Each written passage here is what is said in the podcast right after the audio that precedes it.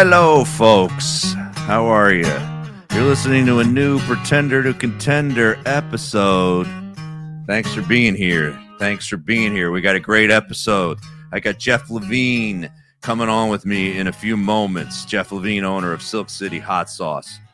We talk a lot about some cool stuff today. This was a really, uh, it's really long. It's really long uh, as my hair, as my hair, as you can see on camera. People that are watching it on camera, I'm putting these up on YouTube now.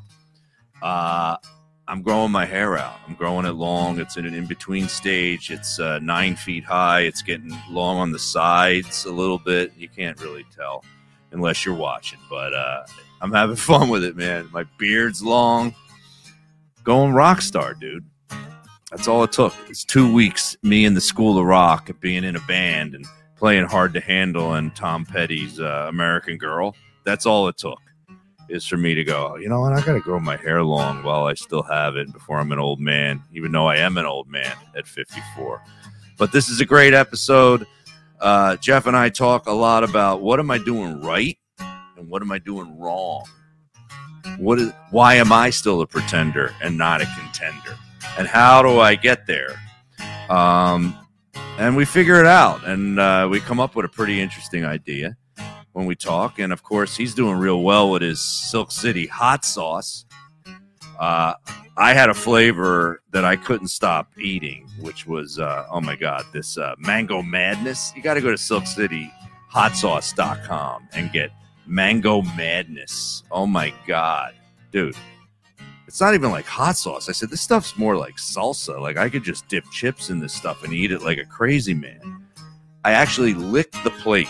That's how good it was. Get it. Oh my God. And he's going to make a Joe Matarese flavor. I'm looking forward to that. Uh, and we're going to be selling that at my shows. If you want to come and see me live, you got to come out, man. You got to come out. JoeMatarese.com let's give you uh, as the song's probably going to end here. Let's start it over again and uh, really give you the uh, the down low on everywhere that I'm going to be playing. So uh, the 30th, I'm doing Soul Joel's out there in uh, Jeffersonville, PA. Soul Joel's. I'll be doing a Home for the Holiday show on December 30th in between Christmas and New Year's. That one's selling well. Go get tickets to that. JoeMatarese.com. Then in January, my God, I, am starting to get a lot of gigs, and I hope they keep the. I, I hope they keep going. So uh, I'm going to be at the Parx Casino in Bensalem, PA. I'm going to be in Fairfield, Connecticut, at the Fairfield uh, Theater Company (FTC) there. I think that's January 21st. I'm not going to give you all the dates, but you can go to the joematarese.com to get tickets to these if you happen to live in any of these cities that I mentioned. So Fairfield, Connecticut. I'll be in Levittown, Long Island. I'll be in Bohemia, Long Island. These are in January. Then in February, wait a second, I missed a major one in January. I'm going to be at the Borgata in Atlantic City, the 7th, 8th, and 9th of January. Go down there if you want to see me. Borgata AC, January 7, 8, and 9. So February, uh, I got a bunch of stuff in Florida down there. I'm going to be in Coral Gardens, West Palm Beach, Miami, Florida, and Islamorada, which is like the northern uh, Keys there of Florida. Come on out in February. I'll be down there with my wife and kids. I'm going to meet up with them after the uh, four or five day tour I'm on is done. I'm going to meet them back up in the West Palm area. So, joematarese.com. That's it. Okay, everybody. And uh, God, did I not put the banner up? You got to have the banner up. There it is. If you want to email me, you want to email me at matarese67 at gmail.com and you want to advertise on my TikTok. Well, I think we're at 83,000 followers. If you want to do some sort of campaign, do something with me like Silk City Hot Sauce is about to do, contact me at matarese67 at gmail.com. All right. That's all I wanted to say. Let's get to the talk with Jeff Levine, owner of Silk City Hot Sauce. We're talking a lot about branding and what it takes to be successful and what's working and what doesn't work and all that. Man, my hair looks ridiculous. All right. We'll be right back, everybody, with Jeff Levine. Everybody, okay. welcome to uh, um, I'm talking with Jeff Levine again from last week, the owner of Silk City Hot Sauce, and we're talking about sexuality and uh, if it's okay or if it isn't okay, and in and how it relates to deciding who you are and what you're trying to put forth for your business, and if it's a good thing or a, and how you could turn people off, but then you can turn people on at the same time. And I was just saying to him, well, I thought we were recording that my wife used to, you know, she's a little bit more woke than me and would have a problem with that stuff and make comments about jokes along the way that she thought were pushing the limit too much. And, uh, and I said to Jeff, I remember what Patrice O'Neal the comedian who I admired and was hilarious, said that if you're if everybody likes you, you suck, and you really can't go for that. And, and it's and it's probably difficult um to know which way you want to go. And I said to Jeff when we weren't recording, I feel like before I was married and had kids and I was a dad, I didn't have to worry about what was being put forward and now that I am, especially having a daughter, I have to think about that because they're gonna they're gonna stumble on your stuff at some point in their life. Um, hopefully, you give them a strong enough backbone. If they look at some label on your hot sauce and there's a sexy girl on it, they're not. They think it's great. Like what what's wrong with you know? And it's a drawing. it's not like you put her picture on there. Right. You have My, a uh, daughter, uh, right? Right. Yeah, I have. I have. I have a daughter, and um, and uh, and she she she loves she loves Silk City hot sauce. She loves the labels. Um, Does she eat it? Uh, she yeah, she's only two, but uh, I started putting hot sauce on her food. Actually, uh, the first time she ever had hot sauce. Um, do you remember when when when your kids first started eating, and you you you would start like sharing the macaroni and cheese and and uh, and all like the kid stuff like fish sticks and chicken fingers and everything. Mm-hmm. Um, sort of one of my favorite parts of uh, this age is sharing all that stuff. It's been like forever since I had fish sticks, but um, I made her a big pot of macaroni and cheese a few months ago, and uh, and then she ate, and she doesn't she doesn't really eat a lot, and then she, uh, she was finished, and I said, "Are you done?" And she, she basically said, "Yeah, I'm done." So I took her, I took what was left, and I poured actually poured the Ghost Whisper, which is one of my hottest, on her mac and cheese, and said, "Okay, now Daddy's gonna eat it." So I started eating it, and after after she, whatever was in her belly settled down, she said she wanted more. So I wow. said, "Oh no." So, so I said, "Are you sure?" I I, uh, I put hot sauce on it, and she she said, "More, give me more." So I gave her some, and she put it in her mouth, and her first reaction was, she was stunned. She was definitely stunned. It was spicy. It was really spicy. And as a dad, I was like, "Oh my god, what have I done?" And then I, mm-hmm. I was kind of watching her, waiting for a reaction, waiting to, you know, get get the milk to calm it down. And I said, "You want some more?" And she said, "Yeah, I want some more." so she she's into it. Um, but uh, my wife, my wife likes my labels too. Uh, the the brand is an homage to 1940s and 50s hard boiled crime fiction. The comic books um, are play a role because I, I hire comic book artists to do the to do the drawings. But my my favorite thing is actually the the the crime novels from the 40s and 50s, stories by guys like Raymond Chandler, Dashiell Hammett, James M. Cain, really hard hitting stuff. If you've seen movies like The Maltese Falcon or sure. um gosh, any like any I mean even even uh even Quentin Tarantino's Pulp Fiction was an homage to stories that were, were used to come out in monthly periodicals in the 40s and 50s and, and before that too.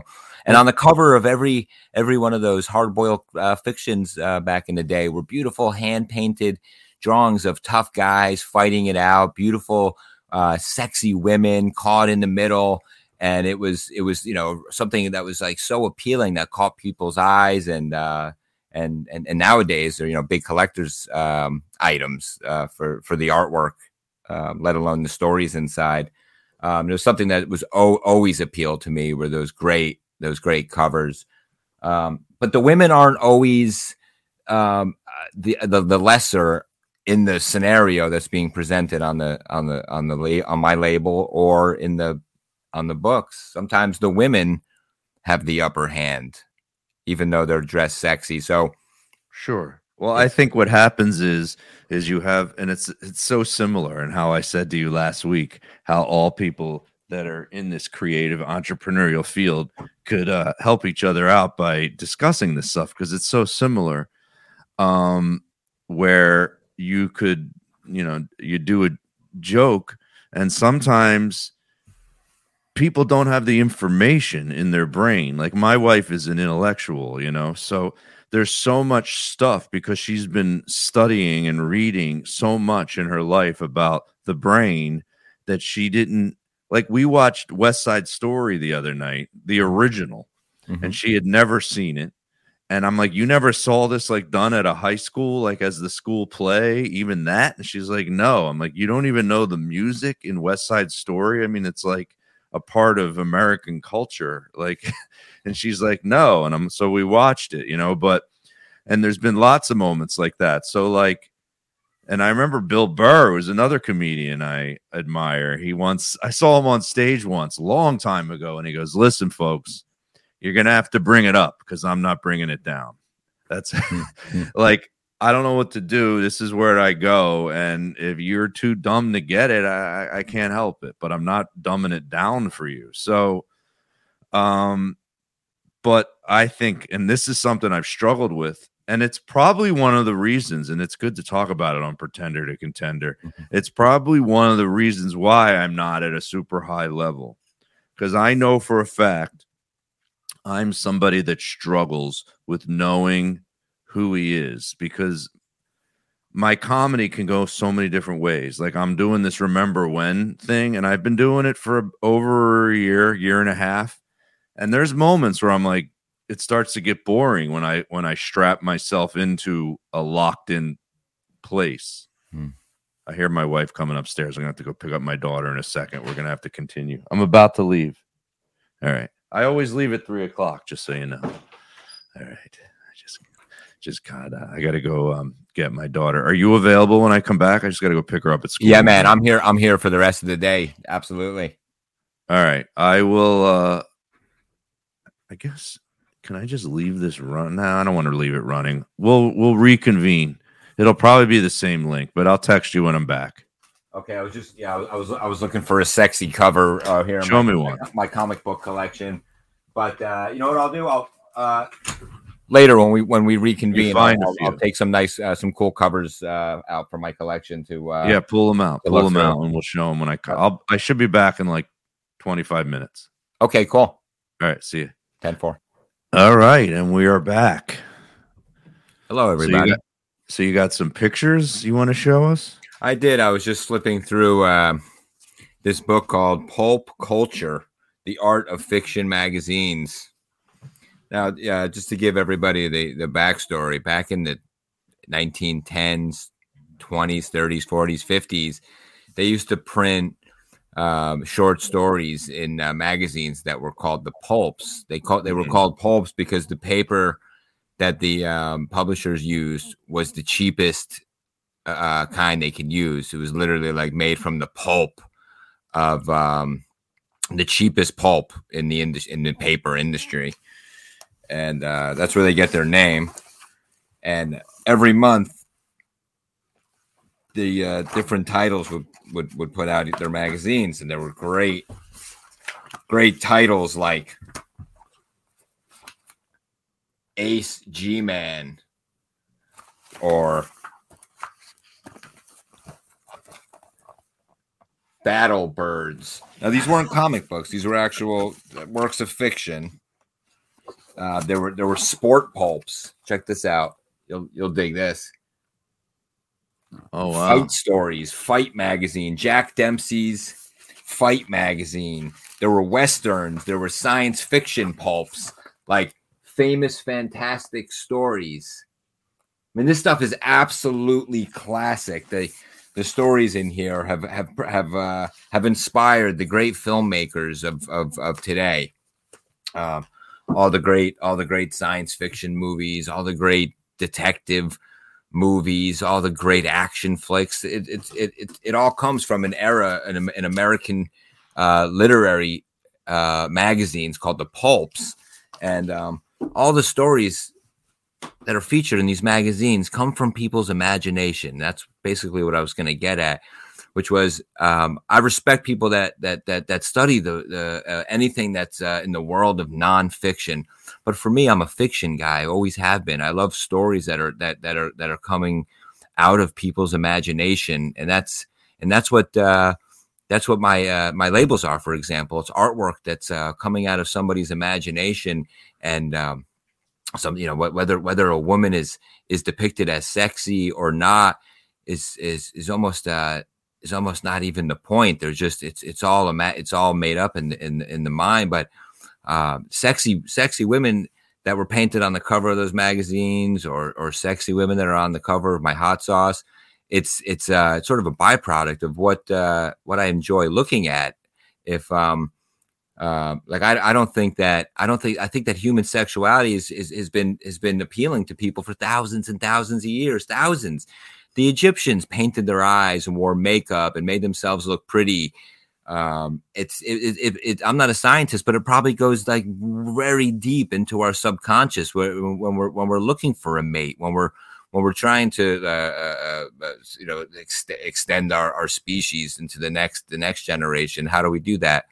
by by by sex, right? So uh, I think there's I think there might be something very deeply ingrained in in in, in human human beings too. Well, I think I think the the point here to be said is it's like the difference between racism and non-racism and mm. and how sometimes people depict something being racist just because somebody says something that somebody else said that was racist and they're conveying it and now you're pinned as some racist person you're like no i'm just telling you what happened hmm. how can i tell you what happened without saying what happened so it's like there's a difference between you know uh somebody like uh and somebody listening right now might love them is like um why am I forgetting the guy who owned uh Hustler magazine? That's um and they did the movie about him with uh uh Woody Harrelson, right? Uh Larry Flynt. Larry Flynt, right. Right. I couldn't get that name. Larry Flynt is like someone, you know, is just there there's going to be somebody out there that thinks what Larry Flynt did was like artistic, you know, and other people are like you're out of your mind. Like it's just it's over the top uh uh just you know uh pornography so uh it's the same with comedy or whatever you do if you have the no to back up what you're trying to convey you're fine so eh, but you know there's always going to be people that are going to take it the wrong way oh well you can't you it's like what Bill Burr said, and I said before, you can't drop it down for the person. You can't go, oh, I'll make it safer and I'll make these women less sexual if that's what you're you want to do. And like it's it's so true. Every, we all have our own taste, and how could I, in my in, in my right mind, tell you that your taste in something wrong. is wrong? It happens all the time for a comedian. I'm curious I mean, you know how many shows I've had where people come up afterwards and they feel like they have to say their peace of mind because they took something a different way than what it was even meant.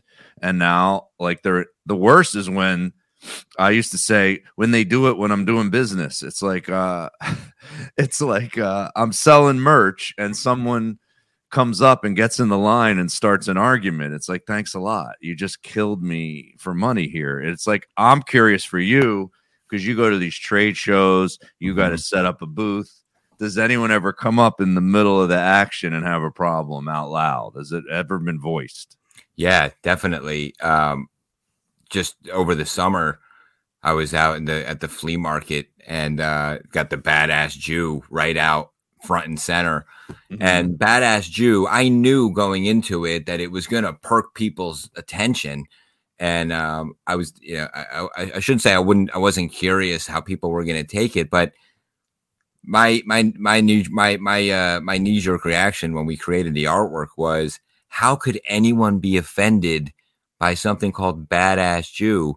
It's it's it's uh, it's like the opposite of of making fun of a Jewish person. It's calling them badass, but I quickly learned that uh, some people that, uh, that see that would just just all, just just get offended from from immediately from the word from the word. That's the what I'm saying. Jew. Like I had a joke, and it was so funny. I did it like on three different television shows, and on, I swear to God, each network made me say it a different way, but they still let me do the joke, which was to me. It should be any way you say it. It should be okay because because it's positive, which is a Jewish girl wanting to go out with, or me wanting to go out with this Jewish girl. She tells me she won't go out with me. Be, do you know this one? Uh, it's it's familiar. Just to tell it. Okay, so she won't she won't go out with me because I'm not Jewish, and I ask her why, and she goes, "I have to marry another Jewish guy, you know, because of the Holocaust. We have to get our race going." And I go, "I've lived in L.A., I've lived in New York. I mean, you guys are back, right?" so that one, I used to be like, I hated if I had to say it after the joke and go, "You guys are back. This is great." Like I hated if I ever had to say that. I'm like, "Why are you telling them that?" Like I remember Nick DiPaolo giving me advice before going, "Stop softening the blow and trying to make it better." Like okay, like I would, I had a lot of jokes where I'd be like, "Don't take this wrong," and then I would say the joke. He's like, "Stop doing that," and I'm like, "I don't even know why I do it." I, I, I think it's from like it's from being around my wife and her family. Right. You but know, you're like also you're also you're, you're also uh, uh, somewhat some somewhat of an empath too. I wouldn't be surprised if you're feeling the energy in the room. Either you're feeling it correctly, or it's it, it's sort of a figment of your of your of your like kinetic powers. But something is telling you that that something is off in the room. I uh I can relate to that, which is which is which is why I, I, bring it up. You know, you can you can sort of you can sort of almost like a connection between your your your feelings and the crowd. Just like when you're vibing good with mm-hmm. somebody, you you could feel it, or you know, like a you ever look across the room and see there's like a group of guys or whatever, and you're like, we're gonna fucking have a fight tonight. I know it. I don't know when it's going down, but right. they're definitely they're definitely conspiring in the corner to throw down with us tonight. And and sometimes you're right yeah, you are right. You can feel it. You definitely, yes, you're right. That, and it's like a good comedian like Nick or somebody like that might say, who cares that they feel that? That's their own deal. Don't worry about them. He's right. Um, it's always been a struggle for me. Like I said, no, and I know that's the reason where why me as a comedian is where I am. It's like if you look at my stand up from before marriage to now, my brother lays into me a lot. Like you mentioned earlier, but you said you didn't want to hurt your brother's feelings, that your brother was someone that had a problem with your artwork. Mm-hmm. And my brother will have a problem with my stuff the other way, where he's like, dude, why, all your jokes are so clean now. Like he loves, like when he watches Nick DiPaolo's stuff and Nick is swinging hard. Like he loves it. That, but my brother's kind of, you know, my brother's a, a right wing guy. So he, and so is Nick. So he, he appreciates the angle. But even me, I'm not a right wing guy, and I still love it and laugh because I I like no holes barred comedy. I've always I always have, and I used to get confused because I'm like, I'm not that guy, but yet I like that. So I used to, it's like, you know, you get stuck with that sometimes as a comedian, especially when you're coming up. You start mm-hmm. trying to be like guys that you like, and then you sit there and go, Well, that's not my personality, though. Like, I love Bill Hicks and Sam Kinison, and I want to be able to do jokes like that that are harsh. Um, I had another one about this guy hitting a woman on the subway on my, in my first comedy special. My wife couldn't even be in the room if that joke came on on the TV, like, or if I was like editing it, like, because I helped with some of the editing. She's like, "Oh, I hate that joke," and I was like, "You're not. I don't know. Like, the crowd's applauding, so they're not offended by it, and they're Mm-hmm. agreeing. It was just a, a joke about this guy who's getting taunted by this woman on the subway, and she's hitting him. She's physically hitting him, and at one point she, get, she well, she's not. She's trying to just miss, and then she hits him hard by accident, hits him in the face, and knocks his phone out of his hand on the subway, and it's all on video, and it goes sliding across the floor Mhm. and she's just shitting on this guy, calling him all these names. And then you just see all of a sudden when the phone gets hit, like that's all it took to switch the flip. It just flipped the switch, and he just stood up and with an open hand, he just whammed her right in the face. Mhm. And I would say this on stage, and I go, I don't know if I'm getting older, but when he did it, at I'm watching it going, yes, like fucking deserve that shit. And I had a whole bit about guys shouldn't hit women, but one total bitch a year should be okay, right? and like when the like just how you giggled right there, Yeah. there's a little piece of everybody, and I don't even, eh, you know, I don't even know if if a woman, it's like how I sit there and go, if there's not a piece of a woman that can think if a guy's getting slapped in the face over and over, and he, some woman knocks this guy's phone out of his hand for no reason, that he should never be able to do anything in self defense. Like, I, I don't know. Like, and my, I would get in arguments with my wife and her sister, especially about this shit. If I would say how I truly felt and try to prove it, they would go, Can you just shut up? We don't even want to have this conversation anymore. I'm like, No, I do. Because I'm the comedian guy. Like, I want to, I'm gonna, I, I can't stand it if you don't know the way I really feel. I need to explain that. So, um, I don't know. This this is a this is a fun little chunk of being in business, you know, of, of figuring it out. And I have a friend who owns a comedy club, and he used to say one of the keys to being a successful comedy club owner is you got to know how to turn assholes back into nice people. Mhm. So if someone had a problem with a comedian, he was good at going over and making that situation okay again because it happens a lot where people are offended by jokes, especially now. So I think it's Um, especially I think it's especially tough for you guys because people are drinking uh in clubs and that always that always changes the vibe Yeah, no matter up. what. Right? I mean if you so what happens? Do, have you ever gotten emails or people coming up? How do you diffuse the situation? Um, I I got a couple of emails during the pandemic when uh, we were I was sponsoring um, you know Mark DeMeo, the uh, retired policeman comic.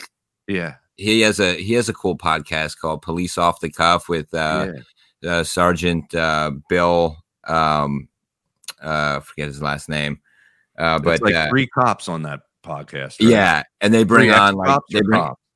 yeah, uh, police off the cuff.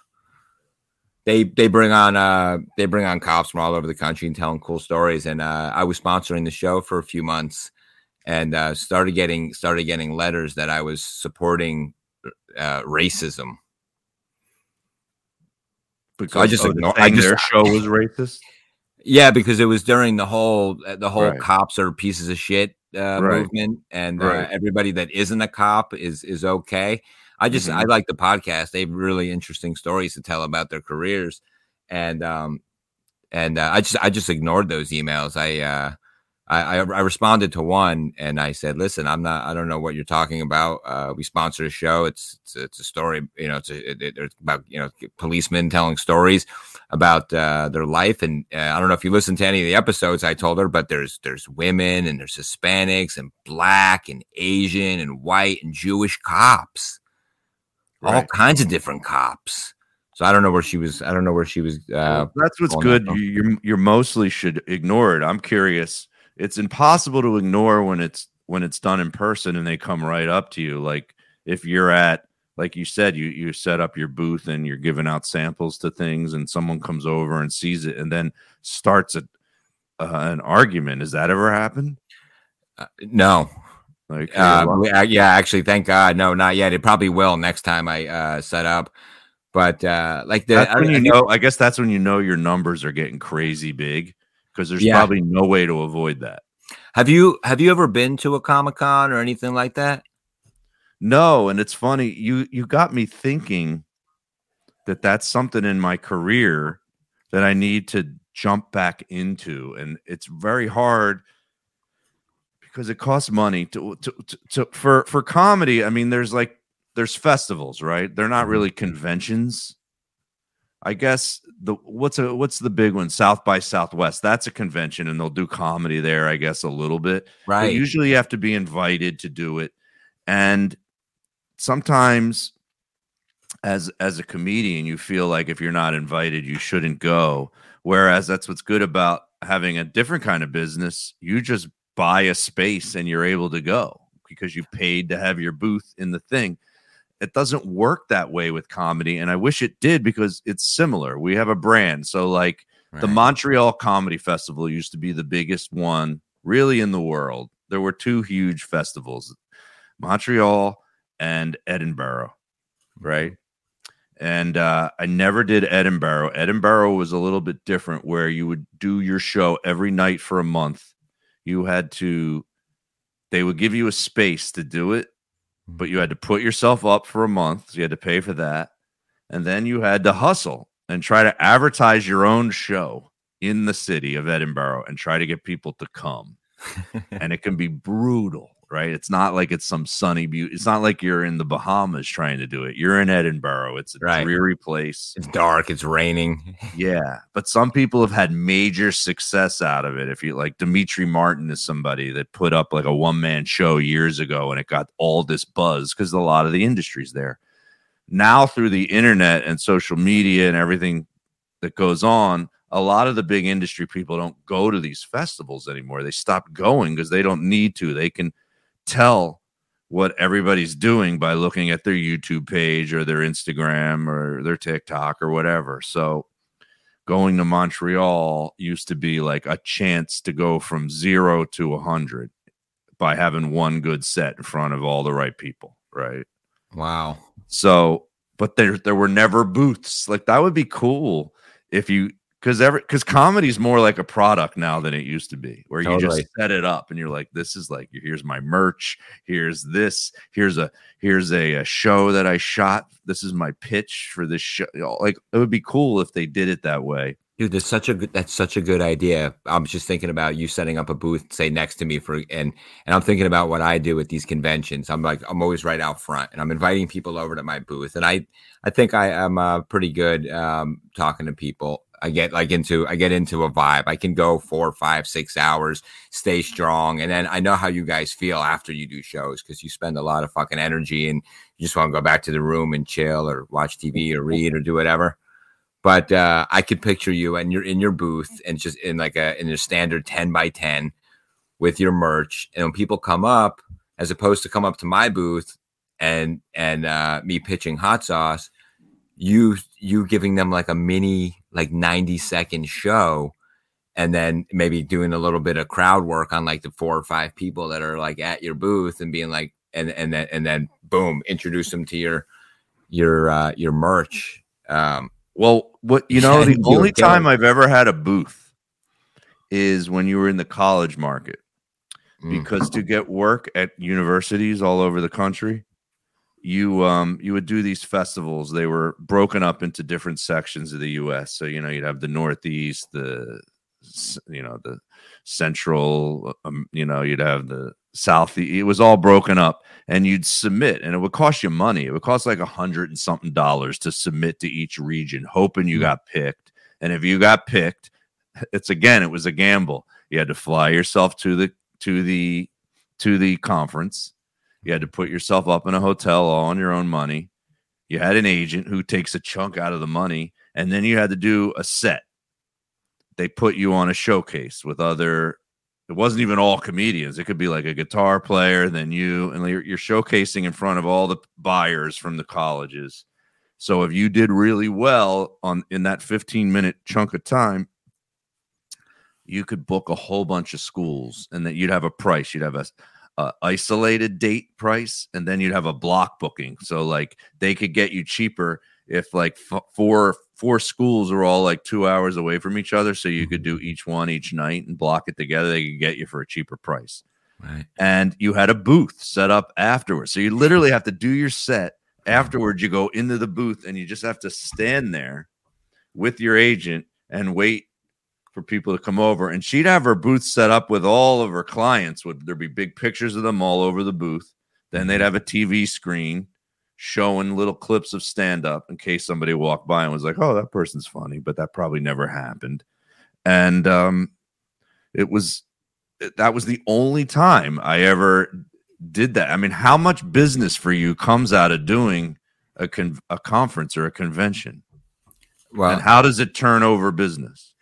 Uh, well, the con- the conventions are a way for for me to sell directly to the to the to the to the customer, right? So I'm, i make it, I make the sauce, and then I store it like in uh, you know in the basement. And then when I do these when I when I do these conventions, I rent the booth from the comic book show. So you got to sell. You're trying to sell enough in those few days that it covered what it cost to be there. You're not trying to get a big sale where a store ends up wanting to put it, it in there. Exactly. See, I, I when I when I first started when I first started this business, I went in thinking the same. I went in with the mentality that I'm going to create a brand that's on the that that that people could buy on store shelves, you know, from coast to coast or just in my region, and and uh and I so basically what, what you do is is similar to uh, uh, getting getting the college gigs. Uh, when I first so for example, when I first started making hot sauce, I, I started attending the, the conferences called the New England Made Show, which is basically exactly uh, uh, like you're you're you're uh, you're you're trying to get gigs at the college. You set up at like this Sturbridge Hotel conference center and you're in this giant, uh, you know, like ballroom with all brands. And, and the whole objective was to sell to grocery store buyers to put your product on the shelf. But who else are walking around? Distributors are walking around. A distributor is a guy that uh, either has his has a has a, uh, a one guy that has a truck that distributes products to stores, or there are huge distribution companies like United Natural Foods that have a fleet of a thousand trucks that sell specialty foods to grocery stores from Maine to California. So when I first started this business, the dream was to sell my product to to to a distributor like United Natural Foods. And uh but that's uh it's a fuck it's a crazy dream and right. and and and and, and, and uh, impossible to make a living because they want it they want to buy it so cheap because they're reselling it to the grocery store and then the grocery store is going to mark it up for the consumer so when you're making a product with locally grown vegetables and you're and you're and uh, you're buying bottles at right. at wholesale but not not super cheap like the guy that makes tabasco he buys a million bottles at a time, or it has the bottles made for him. Silk City Hot Sauce doesn't have bottles made for me. I go to the the, the bottle warehouse and I buy a hundred cases. That's nothing compared to huge corporations that buy 50 million bottles or cans at a time. The price to make a bottle of, of uh, Tabasco sauce is probably two cents. You know, it cost you know the, uh, it costs like it costs like over two dollars just to make a bottle of Silk City hot sauce because the ingredients are are all real and they're all you know I, I I don't just I don't have access to those those weird corporate prices. So for a couple of years, I was I was spinning my head around trying to sell my product to grocery stores, and I, I wasn't even doing conventions yet and selling directly to people. I was driving around in my my uh, Toyota Rav Four in Vermont and selling out of the back of my truck hot sauce to every little country store from Brattleboro to Burlington, all the way, you know, and um, and and and uh, I, I, was having success. I was selling, you know, a case here, a case there, a case here. You would just there. walk into the store. Oh yeah, I walk in with my my Silk City uh, hot sauce T-shirt on, Silk City hat, uh, a little brochure with the prices and a little box that uh, of samples that I can leave for them. But what I what I would usually do is open up a bottle right there with the guy that owns the store and say, "Here, you got to try this." I'm down in I'm down in Guilford, Vermont, or Putney or Brattleboro, or wherever the hell I'm living at the time, and I say, "Here, check this out. It's you know my my my my, my jalapeno zinger sauce," and then they would they would they would try it and then I'd say, "Here, I can leave you a case right now. It's X amount per case." And he would buy the case right there. They would buy the yeah, they would buy it, and then I would add that store to my my uh my my my master list of stores that I sold right. my product to. So after like two years, I was selling hot sauce to like 200 stores in Massachusetts and Vermont and New Hampshire, all like in this little area. You know what? It's ex- again. I always have to compare things. It's ex- it's exactly like what I'm doing now, which is, uh, like the clubs. A lot of the chain clubs they don't really book me, right? Um, they'll book like the guys with the huge following or some sort of YouTube guy or someone with a huge podcast. Those guys get all the bookings at the comedy clubs now. And I always wished, I'm like, can't you just pay us less but still book us? Like, uh, why does that have to be a zero? Like, just pay me a little bit less, or not even a little bit, a lot less than you're going to pay the guy that's going to be able to sell it out every night. He's going to cost you a lot. This is what I do it for. Why? Because it used to be like that you could still yeah. go out and make two grand for the week or 2500 for the week or even 1500 for the week. Sometimes you would just do it and hope you covered yourself by selling a lot of merchandise while you were there or just doing it. Sometimes i would do gigs. I'll say i'm honest on this podcast. I, if it's fucking nice like i would go to scottsdale arizona in the wintertime right. for like 1500 bucks. I don't care that the flight cost me 500 so now i'm down to a thousand. But I'm bringing my wife and kids. We're staying in a hotel with a pool in it. Sometimes I would put myself up in a better hotel than they even gave you and pay the extra, and we'd make a trip out of it, you know. But I would, you know, I loved it and it was fun doing it for the fun and the love. But, uh, but what it's really similar to is like, and I, I won't give a name, but like this one club has about five or six clubs. They don't, they won't book me anymore. They don't give you the reason either. They'll just say, uh, "How about we give you a Wednesday night?" Um, three. I literally just got this offer, and I won't say who it is. So if the guy ever hears it, he's gonna know it was him. But I, am not slamming him. I'm not saying he's an asshole. He's a businessman. I get it. Mm-hmm. But this is the way he does it. He's like, won't give you a weekend. He'll give you a Wednesday night, three hundred bucks guaranteed, right?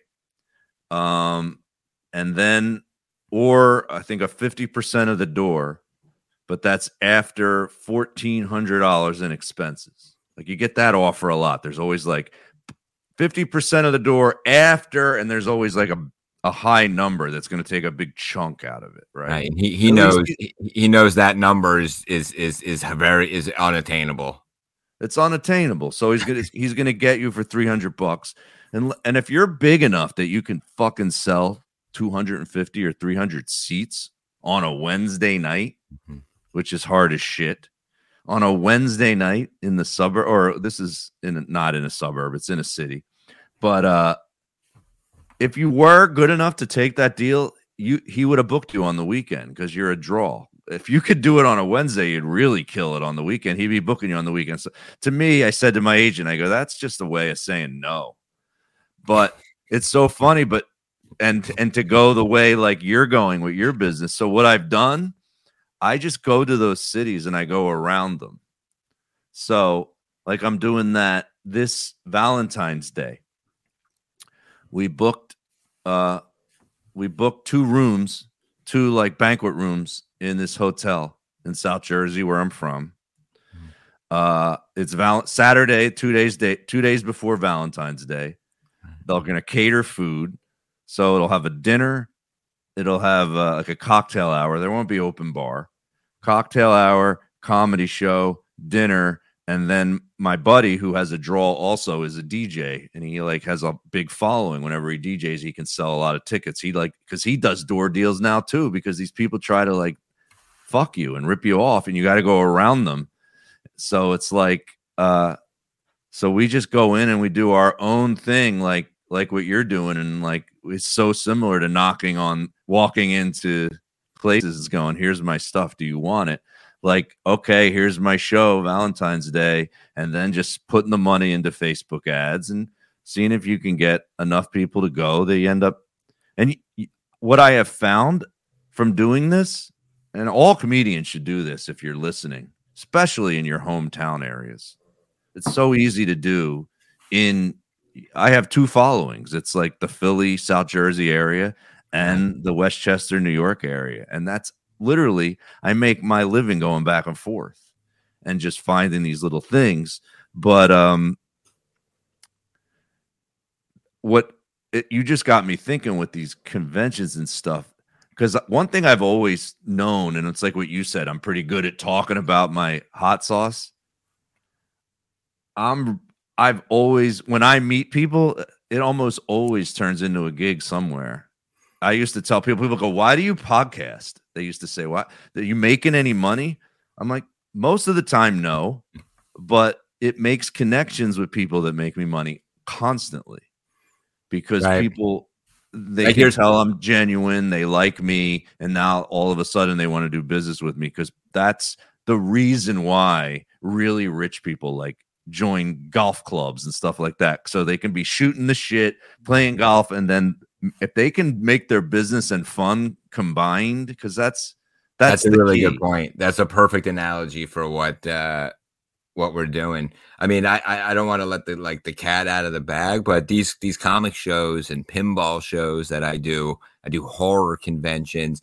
They're really they're really like big, just giant multimedia extravaganzas uh, from Friday through Sunday. It's not and just so not, fun, right? Because you're yeah, learning while yeah. you're there. It's not just a dealer's room. Like there's the guy that promotes these shows he has to draw people into the show too. They're not drawing people with just a dealer's room with a bunch of smelly comic book dealers selling, you know, old toys. There's like all kinds of shit going on at the shows, like during the whole weekend. Like they bring yeah. in uh this bands, there was, there was, yeah bands and and and actresses and actors i just met with uh, the girl who played alice in in uh, nightmare on elm street uh Dream Warriors, Alice. Uh, uh, her name is uh, Wilcox. I forget her, her first name, but she came over to my booth and it was like, I was like, holy cow, I couldn't believe it. But she was there and and wrestlers are getting involved in, in all these cons. Uh, Jake the Snake was at a horror show in Connecticut a few months ago. I was down. My buddy, my buddy bought the, a little pop doll. You know those pop dolls? No. Oh man, holy cow! There's a company called Pop, and they make these little mini dolls. They look like bobbleheads, and there's a uh-huh. pop doll for everything. Snap, crackle, pop, Rice Krispies have their own little dolls, and every wrestler has a doll, and Kiss has dolls. Pretty, pretty much every any identifiable character has a little pop doll. It's and, not a uh, bobblehead. It looks like a bobblehead. It's like it just doesn't bobble. and well, uh, I mean, if you yeah. really just simplify it, everybody's looking to have fun. They don't want their jobs to feel like work. So they're going to make these things fun to be at and then let's do some business while we're all here having a good time we're all having drinks we're all it's like that's what people miss the most during the uh, pandemic people that had jobs like that that were used to traveling around and having fun like especially people that worked in sports like i have a friend who lives in my neighborhood like he's used to going to the super bowl and the world series and the us open and like all of a sudden that's taken out of his job and it's all virtual. It's like fuck that must have sucked. So then they started mixing comedy into the virtual to try to entertain them during it you know? Because if it's not fun and it feels like work, it sucks. I uh, I was just, you just I was you just sort of reminded me of this great story I uh, heard uh, a long time ago. Back uh, back when I was like in my early twenties, I was dating this girl, and uh, her father was like an old madman, and uh, he had he had, he had like built up a giant uh, printing company in the in New York City in the '60s, when uh, when everybody was moving and shaking and having cocktails at lunch, and uh, you know secretaries were coming in and out of back rooms, and and uh, the guys were you know making you know signing huge deals with Coca Cola and Marlboro, and just everybody was was was uh, was fucking, and um, he was he would he would tell me that uh, that his trick was he had a his uh, uh, his own bar that he would that he would uh, negotiate big deals with with big guy, big companies in the city. And uh, what he would do is he would he would take them out to get to get drunk, and he knew he knew all the bartenders, and they they knew if he came in and it looked like a serious meeting, they would keep bringing drinks, but they were they would just pour him uh, soda water with like food coloring in it and, and give his clients more liquor. So throughout the night, he was he stayed stone cold sober, while his clients just kept getting drunker and drunker. And uh, the drunker they got, the easier he could land the deal. Oh man, I mean, it's so was a good funny. move. It was a good As move. you're talking, it's reminding me. Have you ever seen the Seinfeld episode where George uh, has to go uh, take the clients out for drinks? And uh, he's- they're probably. drinking like big scotches, and everybody's like, "You bastard!" and they're like laughing, and each guy's calling each other a bastard. Oh, totally. Yeah. You know that one? Uh huh. and they love him and they call him on the airplane. We gotta get you coming out here, you bastard! And they're like laughing and they got the drink. They're like falling down drunk on the private jet. And I'm like, that's that's exactly what it needs to feel like, you know. And you see it, you see these guys with podcasting networks. Some of these comedians that I see, that's one of the reasons they're kicking ass. Like the uh, this Big Jay Oakerson does the uh, what's it called? The um, Skank. the skank fest right it's just like they're surf they're, they're stage surfing they're like it's a fucking it looks like it's a blast for young people to go to so it's a, where i always struggle i'm like i'm 54 like people my age like You they're know, a lot harder to lump in on social media. They're a lot harder to get they don't have time anytime i invite them to do shit they don't want to do it. They're like nah i got my kids got two games and i got the i'm like jesus christ do you ever have a fucking second? They can never do anything. So you almost you got me sold on it's like i'm gonna have to start signing up for these. Maybe we could go together to some of these like um I'll because they don't you have to there's no rules right it's like i would love you- to go to south you- by southwest you would kill it. probably You costs a lot Yeah, you would kill it at the, at these uh, at these at these cons because they're all they're all remember when. I mean, everybody's nostalgic at these conventions. I mean, I'd you end can up get up and do a performance in front of, you know what I mean? You could do up in front of these people, and um, you come up with shit uh based on Star Trek and Star Wars. I mean, um, I got it. I can't wait to see. Remember when? I got to come down um and see it, but. I mean the whole the whole the whole convention world is super nostalgic for everything. So you could you could fucking destroy in front But what of are, what are, what are the prices to go to those? I mean, sure, you write it all off and it's part of your business. Like, how many con? They're all, you mean the con ones that are comic cons? The problem I think is like those. I always picture like, a, and this is bad that I think this. Mhm. I think a comic con means it's all these nerds that like Star Wars and comic books. Like, I've never been one of those guys, right? But there's probably other categories. Oh yeah, there's It's tons of categories. All comic books and these like this is me being really stereotypical, like some fat kid that lives at home with his mom and he's been playing video games his whole life. It's not all that. It's not all that. I mean, uh, are you familiar with cosplay? The, the the the whole obsession, the whole art of dressing up like their favorite characters. No, this is a whole. This is a whole thing. I don't that's- know any of this. Oh, this is this is this is like a whole. This is a huge part of the culture. Um, it's called cosplay, costume play, Mhm. and these these these guys and these and these women take their their their obsession with the characters so seriously that they create Hollywood level costumes that look like they were like made in in, in like Hollywood. Like for example, there's a guy that uh, shows up to every Comic Con in New England dressed as Batman.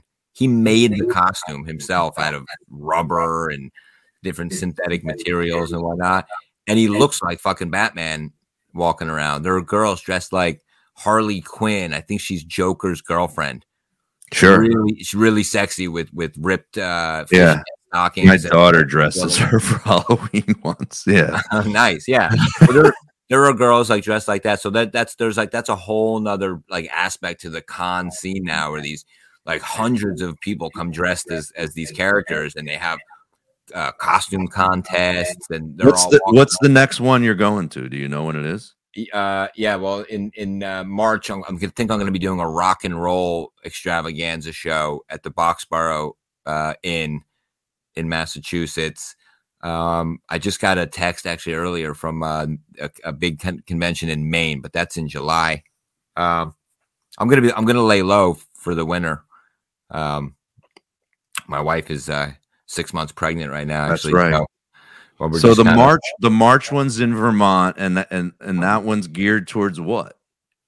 the oh, the company that's putting on that the companies that's putting on that show is the Northeast Comic Con collectible extravaganza dude Gary Summers, and he puts on four shows throughout the year. Two are comic book and pop culture. One is like a rock and roll themed extravaganza. He's gonna have lots of bands playing and and different uh, vendors selling rock and roll type stuff. Do you have any ins at like getting? Like they sound like things like I could go. Like they usually have tents, you know, and they do live shows. Is there a way I could get booked to perform my Remember When show at their their? yeah um, actually yeah there's there's a, there's a great there's a great show coming up in june called pintastic it's a it's called it's a it's a pinball convention uh in sturbridge massachusetts and uh It if you could almost sounds like yeah. anything that's connected to the 80s in a weird way would be a good spot to do this. Pinball, yeah the last the last pin the last pinball convention i did the whole hotel was completely sold out they uh unveiled the uh brand new guns N' roses machine from a pinball company called jersey jack uh, who's coming out with pinball machines every year that are like so sick with like LCD screens and uh, tons of like like interactive shit in the play field. It's not like it, it's not like an old school pinball machines with bounce like magnetic bouncing parts and all yeah, that. you told us about this. Yeah. last week. So- so the so at the, at that last pin tip pintastic when when they unveiled this this new Guns N' Roses machine, they got a Guns N' Roses cover band to to, to rock out the mezzanine at like from like ten till midnight, and they fucking rocked. They were so good. fun. I love it. I'm, I- I'm in. It almost sounds like when you don't got gigs on the weekend, you could still work on your career by trying to get to some of these things where you can, you know, keep pushing your brand out, you know, And and you, you know what the best part about these the, the the people that show up to these types of events they're like us. they're like us and they're involved in their hobbies. I mean, the fact that they're Mm-hmm. there means that they're not sitting home on their fucking phone or, or just pretending to be involved in something. They're actually Mhm. participating in their hobby, in the things that they that they're passionate about. Even if it's waiting in line to pay for an autograph for somebody they admire, I still think that's cool that they're putting themselves out there, going to a place with their friends and family and interacting and that's why that's why Silk City is actually uh, uh, doing well because not only am I selling the sauce to you know these cool people at the shows, but I'm leaving them all with my card, which has a you know uh, my website on it, and um, they're like if they if they love the sauce and they want more, the only place they can get it is on my website, and a lot of guys are, are you know are, are hitting up my site, so they're great great fans. Yeah, I noticed when I was posting silkcityhotsauce.com in different places, the link wouldn't work. And then when they you had to click it to get it to go to this other link, which was something else, right? Something shelf, something like what is the main link? Right, right. Silk City Hot Sauce works, but the original website was Levinsky's Top Shelf because Right. before I rebranded, you know what I'm talking about here. I re- I was Levinsky's Top Shelf. The, my my brand looked like an old fashioned uh, like Stoffhires bread company. Right. I was going for that look. Right. Remember, I was telling you how I was trying to appeal to like that that Brooklyn hipster douchebag. Uh, everything everything that looks old fashioned is cool. Right. So that's what my brand kind of looked like before I was like, fuck that, and just started putting cool graphics on it. So Right. the guy that did my website, he had he had done the whole Levinsky's website.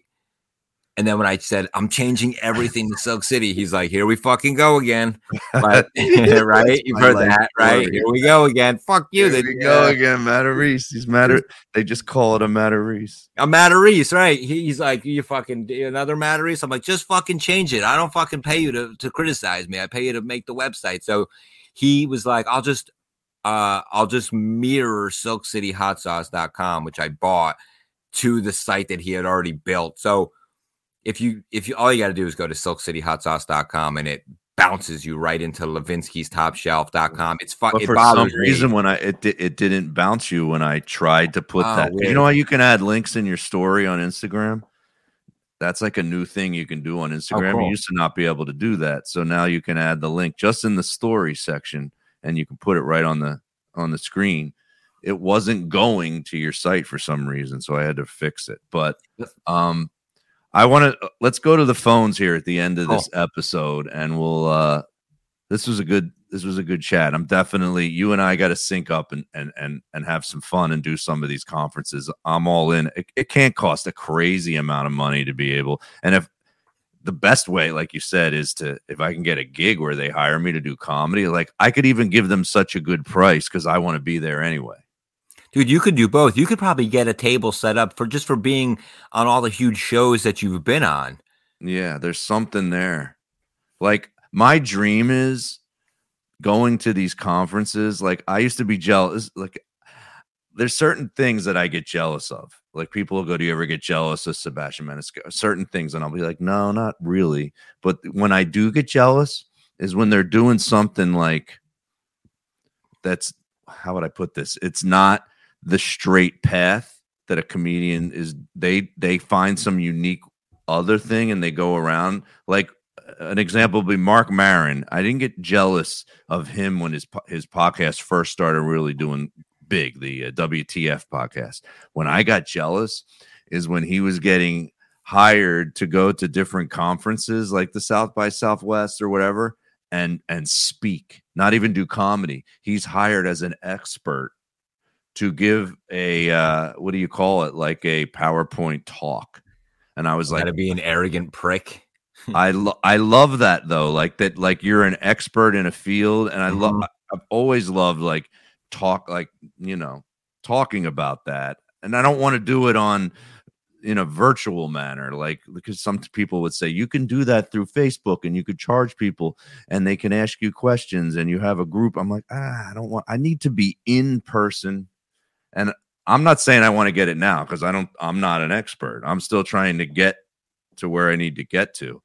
But uh and the other one would be like Louis CK. I was a little jealous when he got his second television show, not the one on HBO. I didn't like that one, but when he got the show on FX and it was more like drama- dramatic and and occasionally funny, I was jealous because I was like, that's the kind of show I want to do. That's a mix of, of drama.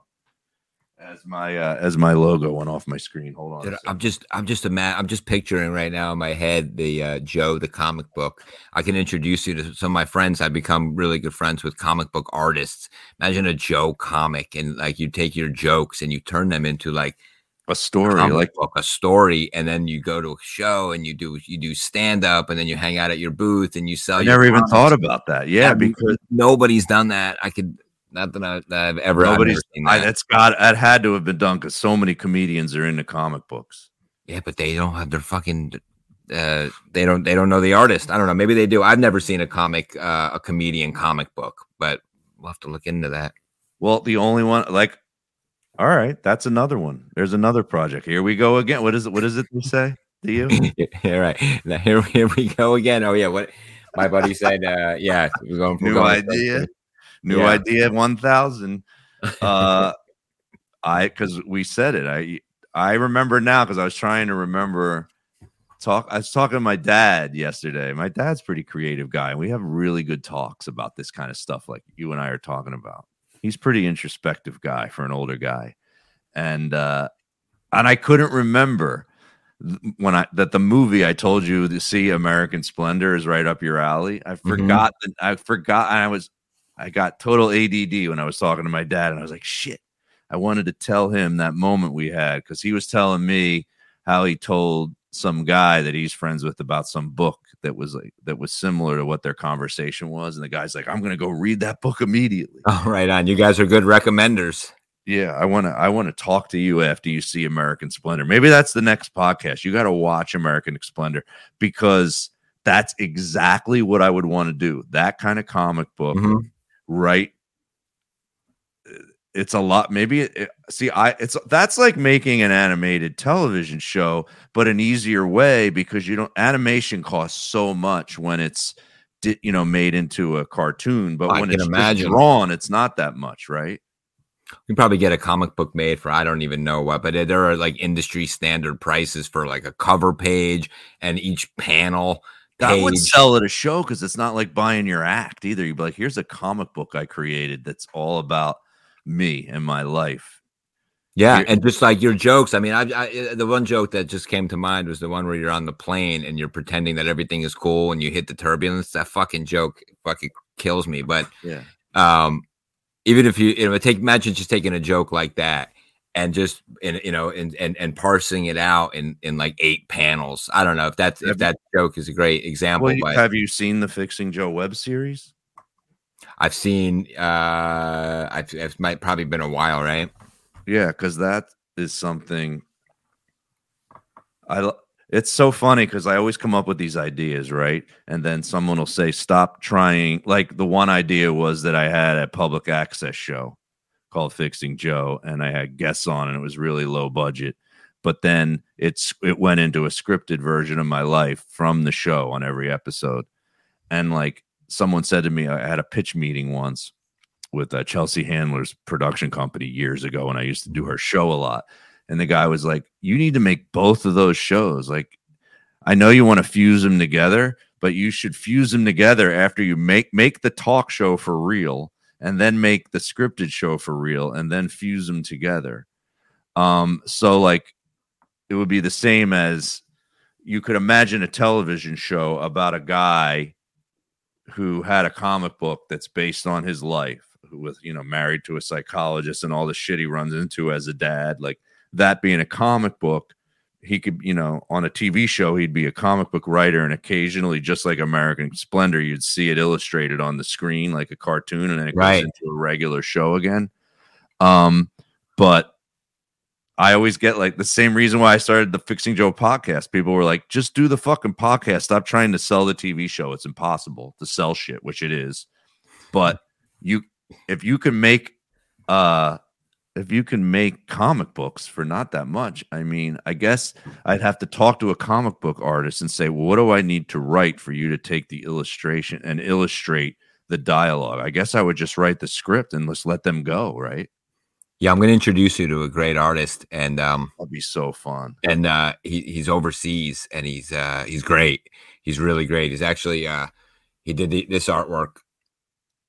Oh wow, yeah. He's in he's in he's in England, and uh, he did this artwork. And these are these are the uh, two guys that wrote a comic book about a weed dispensary shop called Toking with the Dead. I met them at a comic book show. We hung out and had dinner and got drinks and everything. And uh, we, we now I have a reason to be at the Comic Cons. I'll have my own comic book. you'll have your own comic book. So we did. I did this sauce them. Their sauce, their, their comic book is based on weed. There's no weed in the hot sauce, but we did a little uh, little collab because they've got fans of their of their comic book, and they've uh, recently started filming a live action series based on their show with Bill Diamond, who was like a, a Jim Hensonite guy way back in the day. But anyways, that's that's the artwork. Um, I love this, it. that this guy that, does. that seems the next the the new phrase that my friend makes fun of now. My friend Andres, who was the guy that shot the Fixing Joe web series, he's my super creative friend. His he he mocks the phrase of let's set, set up a Zoom and we'll talk about it. Like, but but I'm really like, yeah, set up a Zoom with this guy, and all three of us should um have a little powwow about the comic book idea. I, I love the concept. Cool. All right, I'm going to go to the phones here, and Cool. hopefully you should be able to hear these calls. Did I do calls with you the first last week? No. All right. Let's go to the phones. Hopefully you hear it. Joe, Ron Poliguion, give me a call, man. Uh, I'm not much for marketing, although I, I guess I've done some marketing, but all I know is what I find interesting about you and what connects me. Um, I like it when you talk about your family. I can relate to that kind of stuff. I find that funny and interesting. And I like it when you talk about nostalgic things, just as sports, TV shows, and movies. By the way, it's that time of year again. It's a time of year to start we talk about Kramer versus Kramer and watch it once a year. It's a great movie. My favorite holiday scene is when he goes in and gets that job. Anyways, hope all is good, man. Take care. Bye. Yeah. Do you do you know the uh do you know the scene he's talking about? No. It's uh it's funny because it kind of relates to what we're talking about, like you walking in and trying to sell your stuff to the store to the stores. And me being like that and being very entrepreneurial in the movie Kramer versus Kramer it's a great it's such a good fucking movie. I think it uh, maybe he won the Oscar. I think he did win the Oscar Dustin Hoffman. You know he he he loses his job and he's going to lose his son. His wife kind of left and doesn't want to raise the kid anymore. She leaves.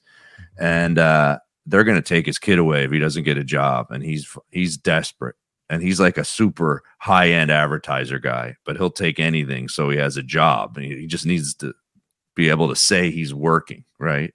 Mhm. and he shows up at this one place with his portfolio on uh at their company christmas party. They're all drinking and he's like i'm supposed to have a meeting and they're like what? He's like i'm supposed to have a meeting i think like a headhunter set him up on the job interview and he goes in to the job interview and the guy's looking at his stuff. He's like you're overqualified. Like this stuff's amazing. He's looking at all his like advertising portfolio. You're this is great. And he's like uh so call us uh, you know see what we can do. We'll have a second interview after uh, after january 1st you know after the holidays are all over. And he's like no no no you gotta hire me today. They're like what do you mean today? He's like no no no I, I, you gotta give me a job today. Like it's either not i'm giving you a deal this is what it has to be you're hiring me right now or we don't or i'm i'm i'm, I'm not gonna work here and they're like fuck all right hold on and then they end up they end up hiring him right but uh my friend Ron always calls in. He goes, I love. He goes. He says Kramer versus Kramer is the best movie that has a Chris company Christmas party at it because lots of movies have that. It seemed a lot of movies take place around Christmas, and you see those company Christmas parties in movies. I love it. Uh, so what did you think of his uh what he said? Any thoughts? Yeah, I agree with Ron. I mean, uh, uh, your your family life is super interesting and funny, and uh, talking about nostalgic things, going back to the days when like life seemed like like uh, like it was it was easier and and uh, and time was didn't fly by. It was were great, you know. I agree. Well, I guess that's what remember when really is. I do. People think it's just going to be jokes about the '80s, but I'm talking personally in the show. It's like a lot of things that I did in the '80s, but I don't really talk about my wife. I talk about my kids a little bit in the show because it's comparing, uh, talking about a lot of the things that they do versus what we did. So um, maybe there is a way to get some more of a marriage because there's there's definitely a connection about a married being married now versus then. You know how different it is. yeah, or being married, right? Being married now versus not being married then. Yeah, or or you could also show TV shows about and show how marriage looked on TV in the '80s, like compared to what it's like now, is ridiculous. You know. uh All right, let's go to the next call. I like that call though. Ron always has good calls. Did I just skip ahead? Oh, I skipped ahead by accident. Here we go. Hey, it's Jerry Rowan from Philadelphia. So, I'm going to be honest. I, I don't know that I really have uh, an answer to this question about branding because I, I don't know that I understand it myself. Like, I don't know that I could answer you right now. If you said, "What is Joe Matarese's brand to me?" I don't know that I could answer that. I, I I can't answer that question. Let's stop. Do you think that's a problem? If someone can't answer what your brand is, is that that could be a problem, right? Yeah, that could be, but it's, it's, yeah, but it, but the fact that you have to like brand yourself as a comedian, which wasn't always the case for you, like you said earlier, like Well, when you were out doing comedy, comedian. This is it, brand. though, Jeff. I always and I used to when I used to teach, I would say this a lot. You can't be trying to brand yourself. Your brand has to just organically be seen without you explaining it. Like I never wanted to be a comedian that was like, and I and that sucks because I do this, which is, hey, I'm a I went to community college. My wife's really intelligent. Like that's not a clever way of showing who you are. Like I used to say, Dave Attell doesn't tell you who he is, but you can just tell because all his jokes are in, so out there and so left field. You could see the way this guy's brain works.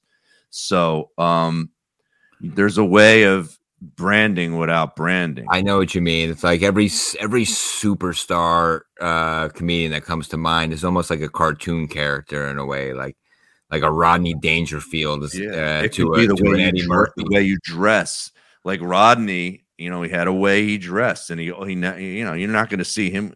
Occasionally, when he wasn't on stage, you'd see him in a robe. He was always in a robe, or he was in that suit with the tie and doing the thing, and going, "Oh man!" And you could just you were laughing before it even started because you just knew his character. You knew who he was before he started. Same with Right. Larry David. You see, you see what he is. I mean, that's the genius of some of these guys. I mean, I don't really know how these guys think behind the scenes, but a guy like Rodney Dangerfield, for example, I mean, did he really understand uh, um, show business to such a degree that he was able to create such an identifiable character with like with those stitched together perfectly? I mean, you could, you know, you could put him up on a wall like a perfectly stitched um, uh, quilt, and, it, Mhm. and and and you could walk in and know exactly what it is. You know, Well, that, that would be a good question if you could ask these guys if they were still alive. Like it would be it, Sebastian Maniscalco's one that is like a cartoon, right? You wish you could ask him, was it calculated? Because I know I I I was working with him before he got famous, and he Mhm. was always like that. He always had that slow thing, right? But he didn't usually dress the part as much Mhm. but he always had a Felix Ungerness where it was like he was acting like he needed everything to be really neat and picky. And that's what was funny about him, how like perfect everything had to be. And if anyone wasn't that way, he was mad about it. But you would love to know, like, because as he got more famous, it, he started dressing a certain way and like it looked really. You, you wonder if the managers and the agents get involved and start overthinking it sometimes because you sit there and go, Do I need to dress a certain way to say who I am? Because you shouldn't. It should just be in your being. Like whatever I'm wearing, I should be Joe Matarese. Um, Yeah, it's true, but I, I there's there, there's something about show business that that that looks like it's just flowing naturally. mhm. But well, I'm not in the business of show business, but since I can identify certain characters so easily based on the dialect, the way they talked, and especially the way they dress. I mean, they got you know, and and, and that, that that's the same applies for like rock and roll. I mean, do you think Guns N' Roses picked out their own clothes, but like by the time they became superstars? I learned like a while back that Slash's mom is a uh, is a costume director in Hollywood. So I suspect that she may have even had something to do with the way they look. Because you look at a poster of Guns N' Roses in 1986, it's Yeah. it's almost too perfect. yeah, he had It's almost hat. too fucking perfect. Like that from the leather pants to the hat and the bottle with the cigarette in his mouth. It's like a fu- it's like a fucking cartoon character. He plays the guitar like better, you know, like like no one, like no one. Yeah, he's But amazing. the look of each guy in that band, for example, I mean, it's just too perfect. So I, I don't know what I'm saying, but sure. I think, I think no, I, I, I show business is a lot. definitely that that that could be another one of my mistakes because I can tell you, and it's something I think about more than I used to coming up. It's you know it's funny. I did interview Sebastian Maniscalco on my podcast, and I rem- and I think he said this on the episode. Mhm. And I used to make fun of it because he had that voice when he said it. He goes, "What's your uniform?" And I said, "What? What's your uniform? What do you wear up there?" Like Mm. he He revealed. had a calculate. He goes, Michael Jackson, Prince, they have a uniform. He goes, I have a uniform. What's yours? And I was like, huh. And again, why I said I don't think I'm at that next level is because I'm wishy washy in the knowing who I am. And I think that comes from having a grandmother that I talk about in the Remember When show who was all over my shit, telling me to quit comedy all the time. She wasn't behind it. I was getting a negative all the time if I grew a beard, she'd go, Why do you have the beard? If I grew mm-hmm. my hair long, why is your hair long? Like, no matter what, it didn't look right. So, that is one of the reasons I think I struggle a little bit with identity. Not as much. Some comedians I know really struggle with it, but like, even right now, I was about, I was either gonna, I'm either, I've said, I'm either growing my hair long Mhm. and keeping like a, a longish beard, or I'm gonna buzz it to like a zero, like a one, like as short as possible. I'm like, I always wanted to look like how someone in a band looks while he was doing comedy. And I'm like, grow your hair. Just the fact that you can grow your hair Yeah. and on your forehead and on your sides, and you Yeah. don't. Even though it was getting thin and I was like, oh, I'll look bald if I grow it too long. But I last night was the first night I really ever did this. I think I put a picture of it on my Instagram. And it's not nearly exaggerated as I wanted to be. I had a little bit of gel and I went to that band jam that I'm in once a week. And I just fucking I made my hair look messy as shit. I just and it was like big because it's like long on the sides right now and getting longer on the top and growing in the back a little. And I was like, this looks cool to me. And I like looking weird. Like I never used to want tattoos ever in my life, but I'm like, I, I I'm not against them though. Like sometimes I see dudes with some tattoos and I go, that looks cool. The only thing that ever stopped me from getting tattoos was thinking as an old man, I'm not gonna I'm I'm the indecisive guy who changes his mind a lot, so I'm afraid to get tattoos because I'll be like, why did I do that? do you have any tattoos? yeah, my left arm is covered in tattoos. Oh, and, okay. uh, yeah, my my legs are covered in tat bad. Are they really? So do you ever second guess any of the tats or you just get another one and say fuck it? Uh, well, they're all they're all like twenty years old, and they're they're they're all terrible. so you hate them all. I, I don't give a shit though. You don't care though. Okay. No, I think I think it's hilarious that they that they stink. none Uh, of them are new. No, no. The last tattoo I got I was I think still in the '90s when I, I was 18. Oh, they didn't even Um, do they're all- tattoos back then. Yeah, they're all done. We used to go to we used to go to uh remember Bound Brook and uh where was that where was that uh that strip club in Jersey called Frank's Chicken House? Was that Bound Brook? It's like a it's like this real know. like kind of like uh I like know Bound Brook, but I don't Yeah. know it well. It was uh there was like there were tattoo parlors and uh and and churches and and uh strip clubs on every corner. All So when right, we when we all turned 18, we used to like like go to Bound Brook for uh to become men.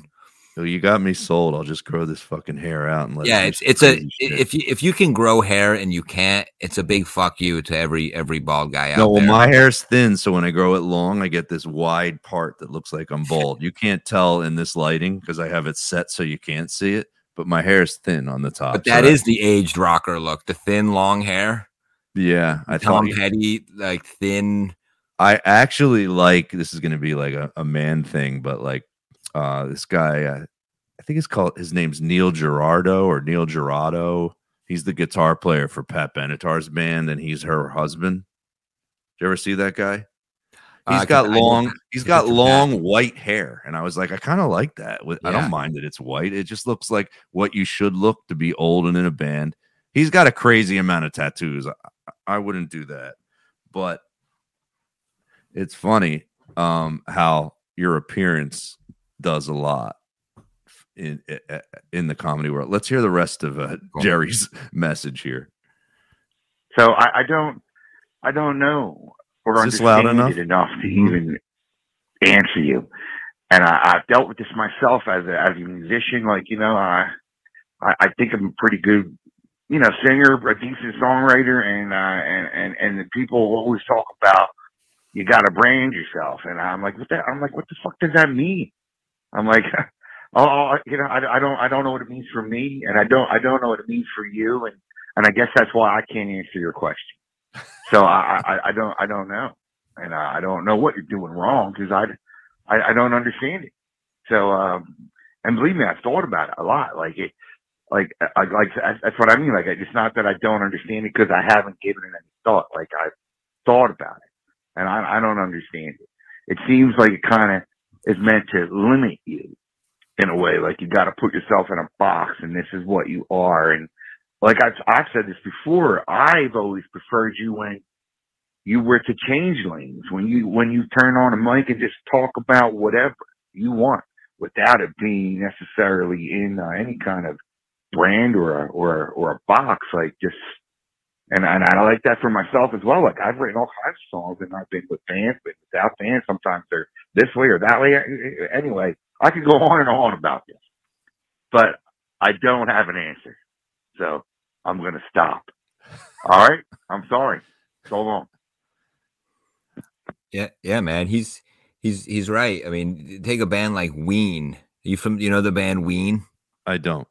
Uh, they're they're they're legends from uh, New Hope, Pennsylvania, and uh, they've got several albums and like they've like what they've got a country album, they've got a rock album, they've got uh, psychedelic albums. They're absolute legends. Uh, sure, like there's got to be some fans out there who are like, yeah, of course, we love Ween, but uh, they never boxed themselves into a corner. They just recorded what they felt. what they liked.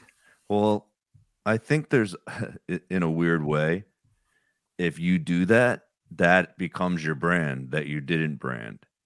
It, Right. I, like if you're you're known as the, the the band that had a lot of different styles, You can't catch a break. Even not branding is a brand. That's a brand. holy shit. What I'm saying, and that I can tell you, and I, I I'm not even questioning when uh, I'm not asking what did I do right and what did I do wrong. Mhm. Now, after talking with you, to me it's obvious, which is not knowing, and um, there needs to be a little piece of being in the know. And back in the old days, you watch any documentary about bands and and musicians and anybody in a creative field that sometimes they had super you know there was there's some documentaries out there that are about famous managers that really did have a clue what sucks about comedy i've i've i only knew one guy that i always thought had a clue and every other guy i knew that managed comedians i was like this guy doesn't have a fucking clue. Like not only does he have a clue he's an asshole. He's not a nice guy. He's a jerk off. And they're just fucking wrong and they're wrong. Like you're just going you're not a genius you know? And there's a reason why like everybody that's big like they left somebody to go to somebody else. It's like they they they disagreed did what they wanted to do got big and then then got to somebody that could handle them big. But there was no one that ever steered the ship. But there are when it comes to music. I've seen that there's a documentary called supermensch Mm-hmm. where this guy like managed all these bands and like they all idolize this guy and he has like a retreat in Hawaii and like some of these band guys will go hang out with him to like relax when they're not on tour and he had the idea of what Alice Cooper needed to do and how to brand him and all that so unfortunately it seems like an outer person is better Yeah, definitely. you. And it's and it was you just reminded me that it's hard when you're a, when you're a dude who's trying to uh, make a living branding yourself, and you don't have a think tank of of millionaire uh, uh, hedge fund guys behind you. Like for example, there are companies that come into Vermont sometimes that just appear out of nowhere that look so perfect right from the get go. And I'll I'll do some investigative research and I'll find out that uh, the company was started by a hedge fund group and they before they even before they even pushed go they were they they had hired you know like a like a like a think tank right. a, or a marketing firm you know uh, for like six you know six hundred dollars an hour to create a brand before they even before they even launched it. Whereas whereas a guy like you and a guy like me just working alone taking advice from our friend pete or my wife you know or my uh, my brother you know the, the naysayer or uh, you know uh, friends and family. But when when when uh, when when people are actually working with high level execs in the industry like i i used to you know like i i, I- just realized like like there's no like i couldn't i can't compete with that type of environment up against me Right. Well, sometimes those guys, even those guys that are super successful, really rich guys, sometimes they don't even know. Like, I had that idea and I had that on the string, and people have probably heard me talk about it on the podcast. I had investors in my first comedy special. Mm. They gave me a bunch of money to make it. And there was a time where I went to dinner with the with the really rich main guy, and he was interested in representing me like buying a racehorse, which and I got really interested. I thought that was a great concept because I said, I don't think people in the industry I'm in are geniuses. They're not business people. That what they do is they represent a million people and maybe one or two of them will hit. And then they, they got like 60 other people they rep. So like if they were super great, they'd have like six guys that were all fucking huge, right? And there was a couple managers out there at one time. Joe Rogan, I think, has been with the same guy forever. This guy Jeff Sussman, and I used to I used to want him to manage me because he was like he was managing Joe Rogan, uh, Kevin James. He had like he only had like four guys, but they were all mega famous and they all wow. stayed with him for like 30 years. They never left. And I'm like, that's the, that's he's the only guy. So a comedy manager, a comedy manager doesn't only just book gigs, but they they're like a like almost like a coach in a way. They're supposed to. That was what you always thought they were supposed to be. Yeah, that they were like guiding it. They were help like you know, I had an agent one time. We used to have these kind of conversations like I'm having with you right now. Um, he was my age. He was like a hip pocket agent, and he was getting me ready for the Montreal Comedy Festival. And he would like go every night. He would want me to call him every night. And again, guess how guess how I hooked up with that guy. That was all from me and my personality. Right. Him, him, and me having a car. He used to need rides everywhere, and I used to. I was one of the only comedians in New York City that had a car. Everybody else had subway. I, I never lived in Manhattan. I always lived in Queens or in Hoboken, New Jersey, right on the other side of the tunnel. So I had a car always, and I would give these guys rides. And the ride was a great time. It never felt like I was trying. I didn't like if it felt like I was trying to sell. Like it was more like I either genuinely got along with you and we could hang, or it didn't. And this guy was was cool, and we used to hang and talk. Then he got really big, and then he moved to LA, and I don't hear from that guy anymore. I've seen him at some festivals, but um, uh, we got two more callers. We could talk about this shit for seven hours. That's a good sign, I guess. It's interesting. I'm gonna need an editor. Next call. Joey Joe, what's going on? Uh, your old buddy Arnold from South Jersey. Uh, you want to know what you're doing right? Well, I'll tell you what. I know and see everything you do online because I get notifications on everything. I don't know how you do it, but uh, I know everything is going on and everything you post, which is awesome. Just don't start sending me like notifications of bowel movements and you know things like that, and I'll be happy. But uh, keep letting me know when you post videos, when you have your podcast going up and things like that. I enjoy the notifications. Maybe you can teach me how to do that sometime. Later. That's funny that he said that. I don't do anything that makes people get a notification. I just post it. And I guess if you have your notifications on, you get it when you follow somebody, right? Right. Yeah, I've I think I, I pushed uh, I, I pushed notifications for one follower, and I think I did it by accident. But I get I get these notifications from uh, this guy called uh, he's like this he's like the weed Jesus on Twitter. Mm-hmm. I just have like this loose affiliation with uh, uh it's uh with him. But every time he does something, my phone does ding, and I'm like, "Why the fuck do I even get? Did I do that? But mine just come on banners on the screen whenever somebody, you know, it's usually if somebody uh commented on something or whatever. I used to have them all shut off, which was an stupid. I used to think I don't want these people to bother me. I had this is how clueless I was. I didn't know that that affected the algorithms. Like you need to write back to everybody that writes you shit because that's how they do it. That's how it works. You can't hide. You're not allowed. It's like I had another stand-up bit that I posted. It never got a lot of hits, but I thought it was funny. It was like an it's probably too old school. It was the Rat Pack if they had to deal with social media now and how they couldn't handle it. And it was like Sinatra and Sammy in a limo you know, and Frank's like, we got to go live stream right now. And, and Sammy's like, what do you mean? We're, we're done, man. We're in the limo. We're out of there. I'm, I'm cutting Coke right now. Let's have a good time. He's like, no, we got to go. We got to stream with the fans live in the moment. And I go, and the right negative shit about you right now, Dean. What do they say? And I'm like, they said you should have kept the beak. You looked better before the nose job.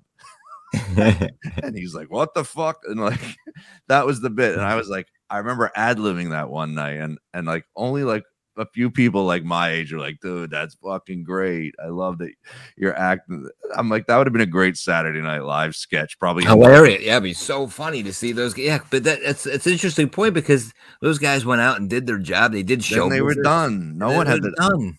I've worked with comedians. They do not go. They go into the green room as soon as they're done, and they don't shake hands when they're done. And I always go out there and talk to the people as they're leaving. And I'm like, and I'm less famous than the guy that's hiding.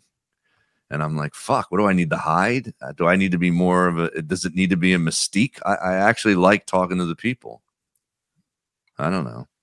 Yeah. All right, let's go to the last call. It's the seven hour podcast. Taking up your whole night and day, Jeff. Are you good with this? Yeah, this is this is fun. All right, let's see what uh let's see what we got here. Last one, everybody. Hey Joe, it's uh, Matt from outside Philly calling regarding the uh, questions you posted um, you know, a what do you what do I think your brand is doing right?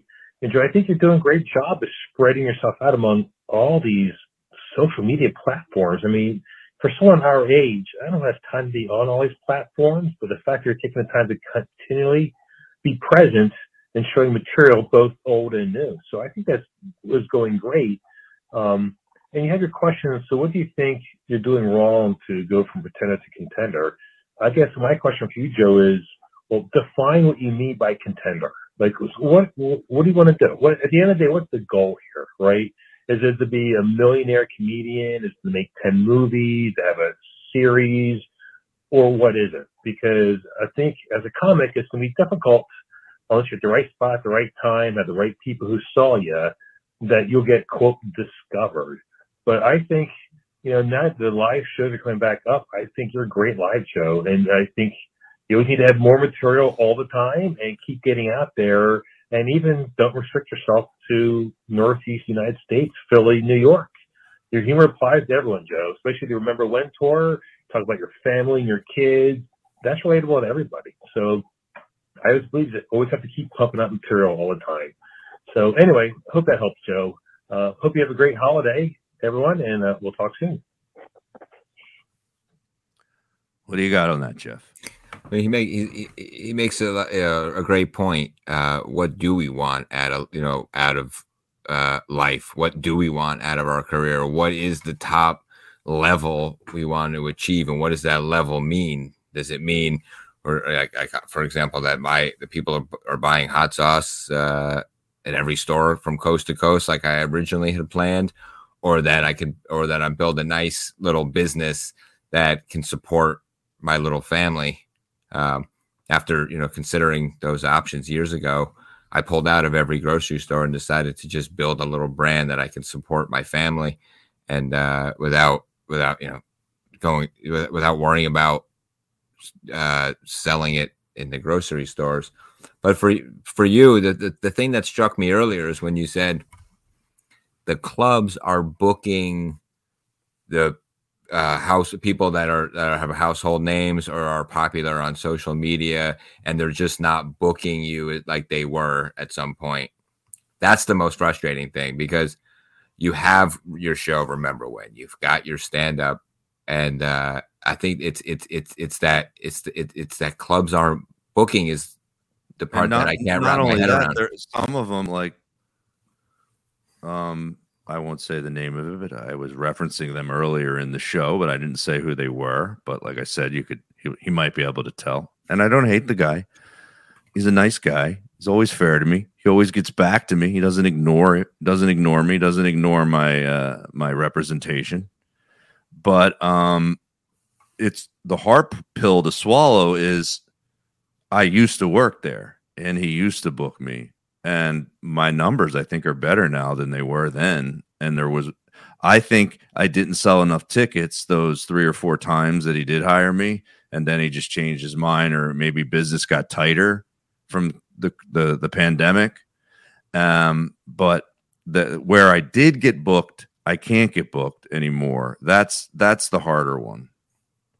So, um, but if I had to take what he said and answer the other question what is what what do you really want what do you define as contender um and I don't think I want it because it makes me really rich.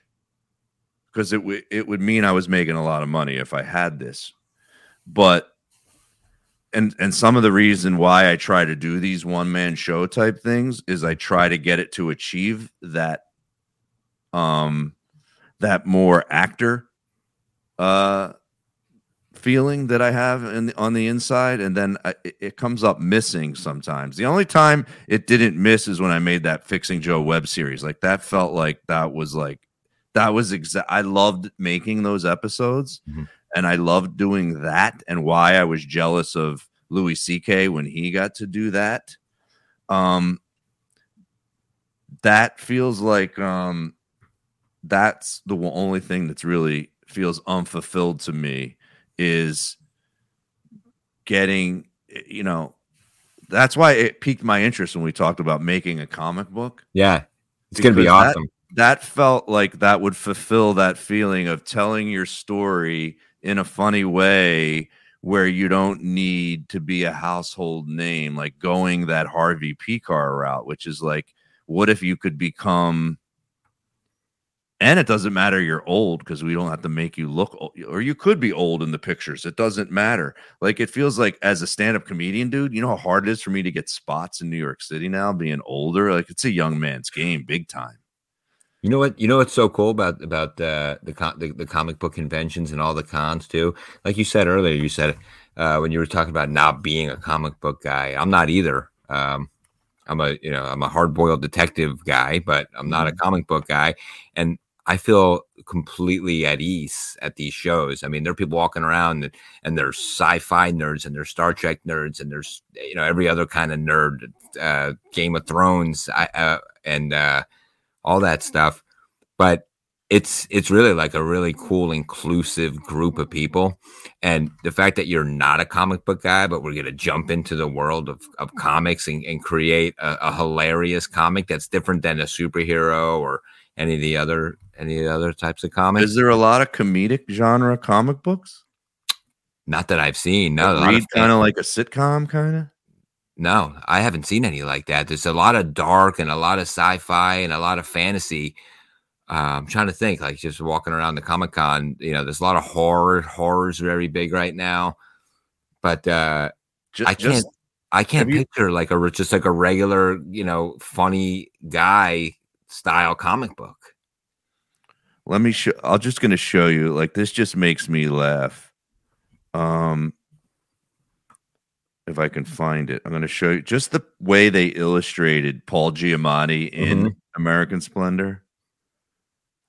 Um i'm trying to think what i should google. Maybe I'm gonna- comic? I'm gonna watch it this week. it's well it's a real comic book so you could even see that. Like the real comic book is probably what they used in the movie. Um let's see here a funny look i mean this one literally looks like him Oh yeah, yeah. You know what? I actually did see that movie when it came out, but when when did it come out? It's It's, so long ago. Oh yeah, that's cool. it's That's old funny. but like that like in the early 2000s? Like 2003 but or then it something? looks like this too which is different why can't i get that, that hold on the camera yeah, it's it's awesome. Um, but uh, I bet there's nothing about a guy middle aged with a wife and kids story in the comic book world. Maybe I don't is. think so. It would it would it would, it would break down so many so many barriers into like a whole new genre. You could probably be a little more honest in a comic book. It's like doing an animated show where you're allowed to be. You can you can get a little. You can push envelopes a little more. Right. There's no. I mean, is, there a, comics- is there an comics FCC? Is the- there rules of what you can say? No, in a comics comic are all across the board. I mean, they're violent and they're and they're sexy and they're they're they're real. They're superhero. No, as far as I can tell, there aren't any there aren't any regulations. Are people reading them or are they just collecting them these days? I think a little bit of everything. I mean, it telling how long does it take to read a comic? I mean, you could take a you know you can read read an issue in about five minutes. Could it be digital? Yeah, definitely. And I mean, if you if you went if you went paper, we could even put ads in it for like hot sauce or uh, clubs or Oh, you can put Uh, hot links in it. oh yeah, like on yeah. If you went digital, right? We put links right in there. Um, but we'll talk about that later on. That's I think something you don't really see. You see comedian. I've done this where I've animated some of my bits with an artist before, where we did a cartoon. He took the actual audio from the stand up and animated it. I've done that. You see comedians doing that, but it would be cool to just put up a still picture, like like those ones in the newspaper where it's one picture with an illustration and it's just funny with like a little exchange. Like it's almost like Bazooka Joe, you know. Yeah, like Family Circus, like one one Yeah, image one the- funny thing that's about this guy's life. Yeah, what I would what I would suggest doing is for over, over the next like a couple of weeks is looking at different comic books and looking at the different looking at different styles Yeah. and uh see like like if American Splendor like is is appealing or or Superman comic or you know Batman comic. I right? hate superheroes. I've never I'm one of these guys, even with movies. I can't watch superhero movies, but I love movies and TV shows that nail nail life in a really honest way. Like Mhm. like Seinfeld did did it in an exaggerated way, but it was funny because it was just so everyday. But like I love that style of hitting observations that and it's something I don't do in my stand-up now as much as I used to, which is hitting an observation that people go, Oh my God, I never heard anybody say that. But I do that all the time or whatever. Right. So I think yeah, we'll we'll find we'll we'll find a style of artwork that matches that vibe. Maybe it's like a more along the lines of like an Archie style comic, with like your name up top in big letters, Joe, on top like Archie, but not like a rip off, but just something that like kind of maybe you know uh, pays uh, respects to like a certain style of of, of uh, comic, or just well, maybe we'll come up with our come up with our own Maybe next week we could have the artist on the podcast. for sure. Would he do it? Yeah, definitely. And he's really quiet. Is he the guy who says really quiet? No, well, there's that. Well, I'm friends with a bunch of different artists. Um, so we'll, I'll talk to you off air and we'll figure out who. Uh, I'll have you look at their their different artwork. and we Okay. sort of like choose choose an artist based on that, or And I don't- we'll interview him on the podcast. yeah, because there's a guy, the, the the English guy. I don't know if uh, if the timing would work at all, but I, and I've actually never even talked to him except through email. But I have you know another artist friend in Massachusetts that actually would be happy to get on the pod. It Oh, well- helps that they're funny. Like, like if it's some British guy who's got a really good sense of humor, that helps a lot. Those Okay, British cool. Yeah, I'll, I'll reach funny. out to him. Ask him if he wants to come on. Maybe we'll do it at like three o'clock in the morning or something. I don't know. I don't care. Yeah, we can do that, or we could do it early. Cool. All right. Well, um, let me uh, let's let's sign off. Let's sign off with the little theme song as we're here. Hopefully, you can hear that. Probably hear it low. Well, thanks everybody uh, for listening to another Pretender to Contender. Of course, I'm Joe Matarese, as you see scrolling the whole episode at the bottom there. If you want to advertise on my TikTok, on my podcast, you can contact me directly through my email, matarese67 at gmail.com. That's matarese67 at gmail. You want to get yourself some Silk City hot sauce?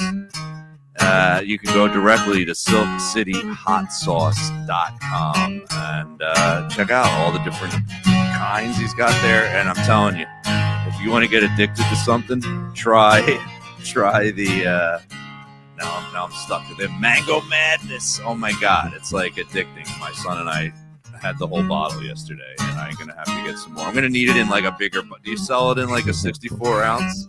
I might have to start selling that one in bigger I was sizes. I licked the plate yesterday. That's not that's not shouldn't be done with hot sauce, but I licked the plate when I was done scooping. That's our new All right, slogan. everybody. Uh, thanks for coming on again, Jeff. All right, Joe, nice to talk to you, pal. week. Have a Night, great everybody. Have a great week, everybody. It's the longest podcast ever. But I'm going to leave it all hang. We're leaving it all out there. I don't care. Beautiful, man. All right, guys. See you later. Let's fade it out.